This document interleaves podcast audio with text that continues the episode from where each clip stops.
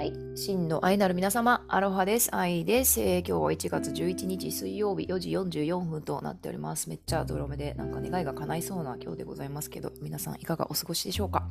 はい。でね、今日ね、さっきね、あの、私のコーチング仲間の、えー、こえー、と、コーチング仲間のね、ゆうすけさん、ゆうすけ班長と私は呼んでいるんですけど、その班長がね、新しく、ポッドキャストをあの始められまして、それがね、とってもね、あの、素敵なコンセプトだったんですよね。で、ティーブレイクダイアログといって、そのまあ、彼はあのアルコール、ブリュワリーでね、お勤めであのウイスキーマイスターといいますか、まあ、お酒のお仕事してらっしゃるんですけど、あのお茶にもすごく詳しくてそのそしてそのお茶を飲むっていうこととそのコーチングっていうものを組み合わせて、まあ、お茶であの香りとかぬくもりを確かめながらそのダイアログ対話しながらコーチングするっていうそのコーチのお仕事もしてらっしゃるんですよね。で彼がまあこの1月この冬からなのかなあの始められたポッドキャストがあのとっても面白くてですねそのコンセプトがあの、まあ、ゲストの方を毎回招いて、そしてあの大事なこと、得意なこと、そして、えー、好きなことかな、この3つをテーマに、まあ、どれかトピック選んでもらって、あのお話しするっていうね、うん、あの、ポ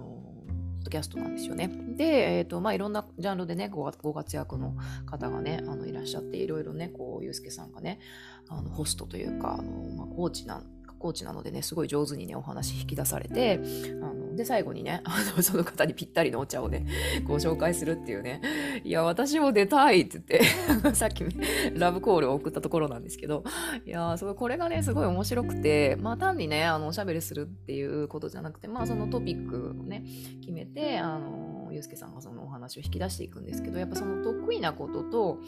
うんと、好きなことと大事なことっていうのはなんか本当にその人のあの本質みたいなことところをこうあぶり出すっていうかねこう浮かび上がらせるなっていうふうにね思って聞いていたんですよね。だからどのトピックを選んでもやっぱりその人自身のその真ん中みたいなものがこうあの、ていうのかな、本当お茶の湯気のようにですね、お茶の香りのようにですね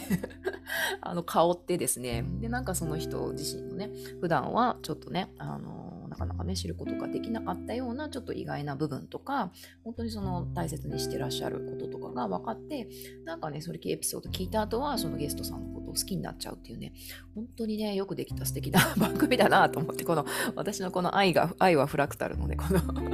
トピック全くね関係ねえみたいなね そういうねあのなんだろうなこのカオスなねポッドキャストとえらい違いやなと思いながら聞いてたんですけどはい。というわけでね、で、まあ私もゲスト出演したいということでね、このラブコールを送っているところなんですけど、まあね、あの、すごい大人気ポッドキャストなので、いつ、ゆうすけ隊長とゆうすけ班長とね、おしゃべりできるかなというふうにちょっと楽しみにしているところです。はい。で、あの、まあね、今日はあの私の大好きなことですね。まあ、ジャズの練習をしたいと思います。というわけで、まあ、いつもね、時々、いつも時々ですね、このジャズのレッスンをですね、こう、あの、YouTube などでね、公開して、まあ、こういうふうにね、あの、公開、晒し物にすることでね、自分をね、お尻を叩くみたいな効果もあるんですけど、なんかこの、そうなんですよね。で、ジャズは、なんジャズは私の好きなものの一つなんですけど、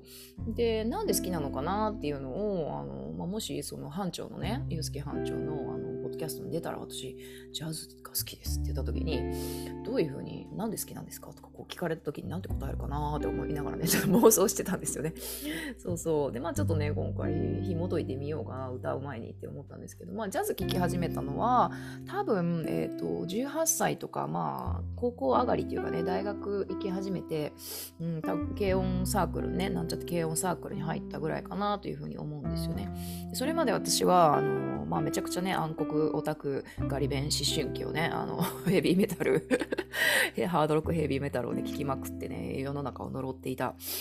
そういうね、暗黒思春期を送っていたんですけど、まあ大学行ったらですね、まあそういう変なね、変なやつもちょっと受け入れられるっていうね、あの、温かい雰囲気というかね、自由なね、雰囲気がありまして、うん、なので、まあちょっと私のね、そういうちょっと変な部分とか、あの、オタクな部分も、あの、受け入れられることで、ちょっとずつね、自分をね、こう解放していったみたいなね、あの、ところもあるんですよね。で、まあずっとヘビーメタルとかハードロックとかね、あの、聞きまくっていたんですけど、やっぱりそのヘビーメタルとかハードロックってやっぱルーツがね、まあなんかそう、なんだろうな、60年代のなんかソウルブルースとか、70年代のね、クラシックロックとか、まあいろんなものがルーツになっていたりするんですよね。でジャャズも、まあ、あのブルースがルーツ、うん、だったりするのかな。なので、まあ、根っこはね、やっぱりこうアフリカンミュージックとかね、あそそそそっちの方とね、つながっていたりするっていうことで、まあ、あのヘビーメタルとかハードロックをベースとして、そのルーツとなる音楽をいろいろ聴き始めたのが、その大学18、19の時だったんですよね。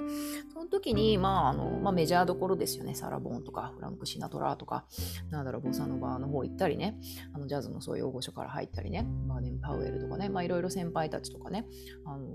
にいろいろ面白い音楽を教えてもらいながら、そこからジャズを聴き始めたんですよね。うん、で、あのもうずっと聴いている20代、30代、40代、今なりますけども、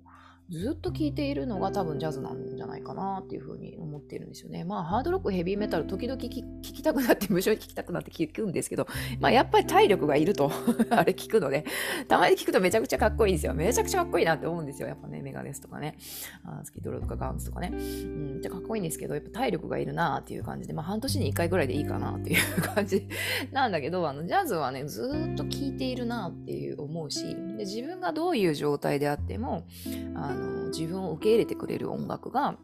私にとってジャズだなっていう風に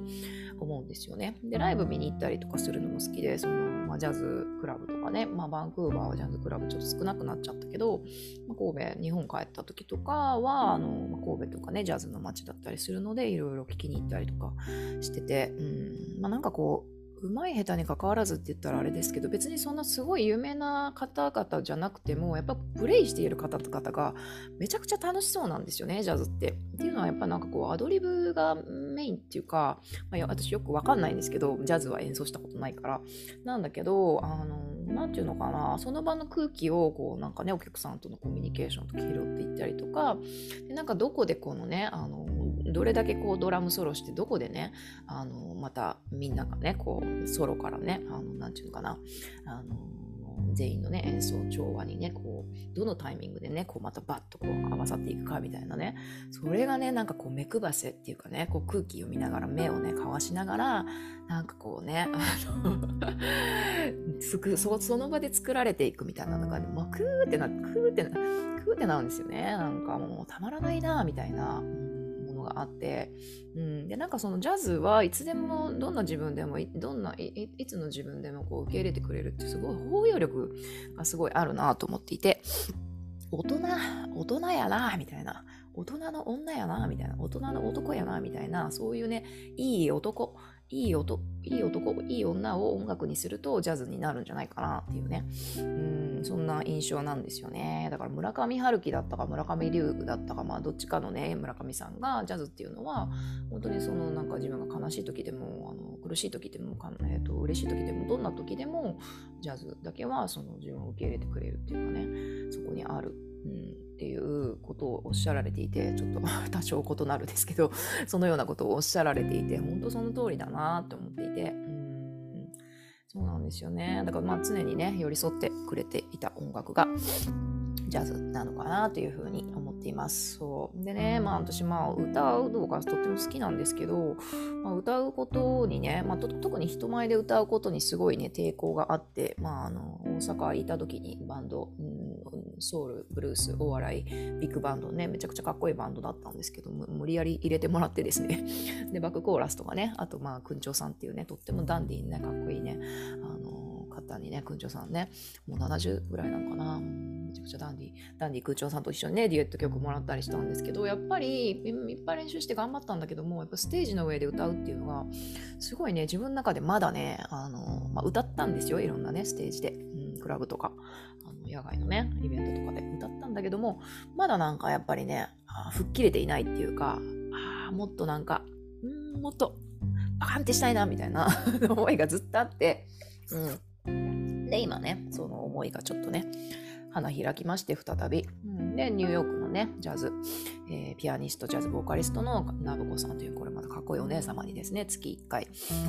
ジャズのグループレッスンを、はい、受けております。はい。で、今月のテーマの曲が Day by Day というね、曲でででして、これがまたいい曲なんだななんというか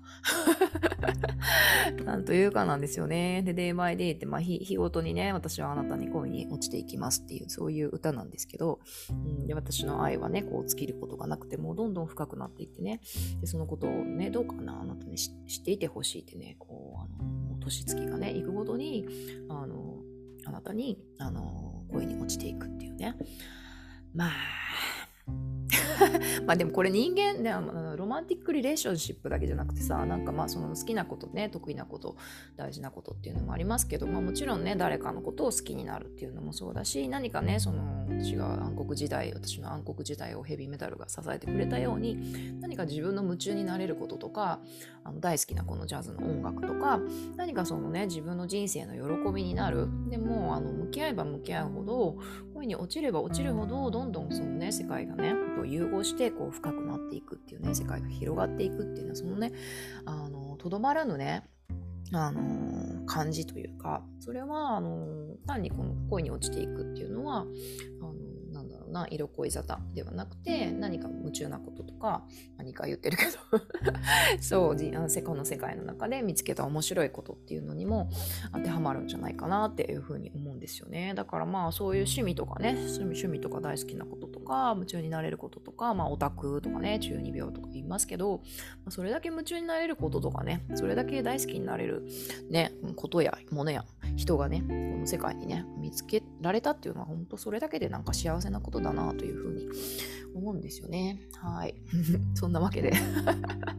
ベラベラ喋りましたけど、まあちょっとね、あの練習がてら歌ってみたいなというふうに思います。はい。ではちょっと、えっ、ー、と、画面を共有させていただいて、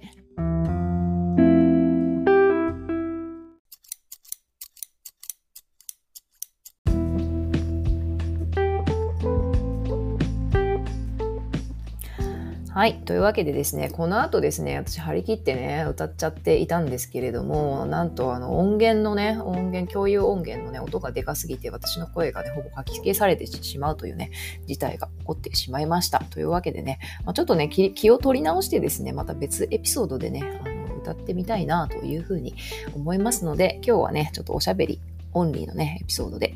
終えたいと思います。はい。というわけで、今日も引き続き皆さん、良い一日をお過ごしくださいませ。バイバーイ。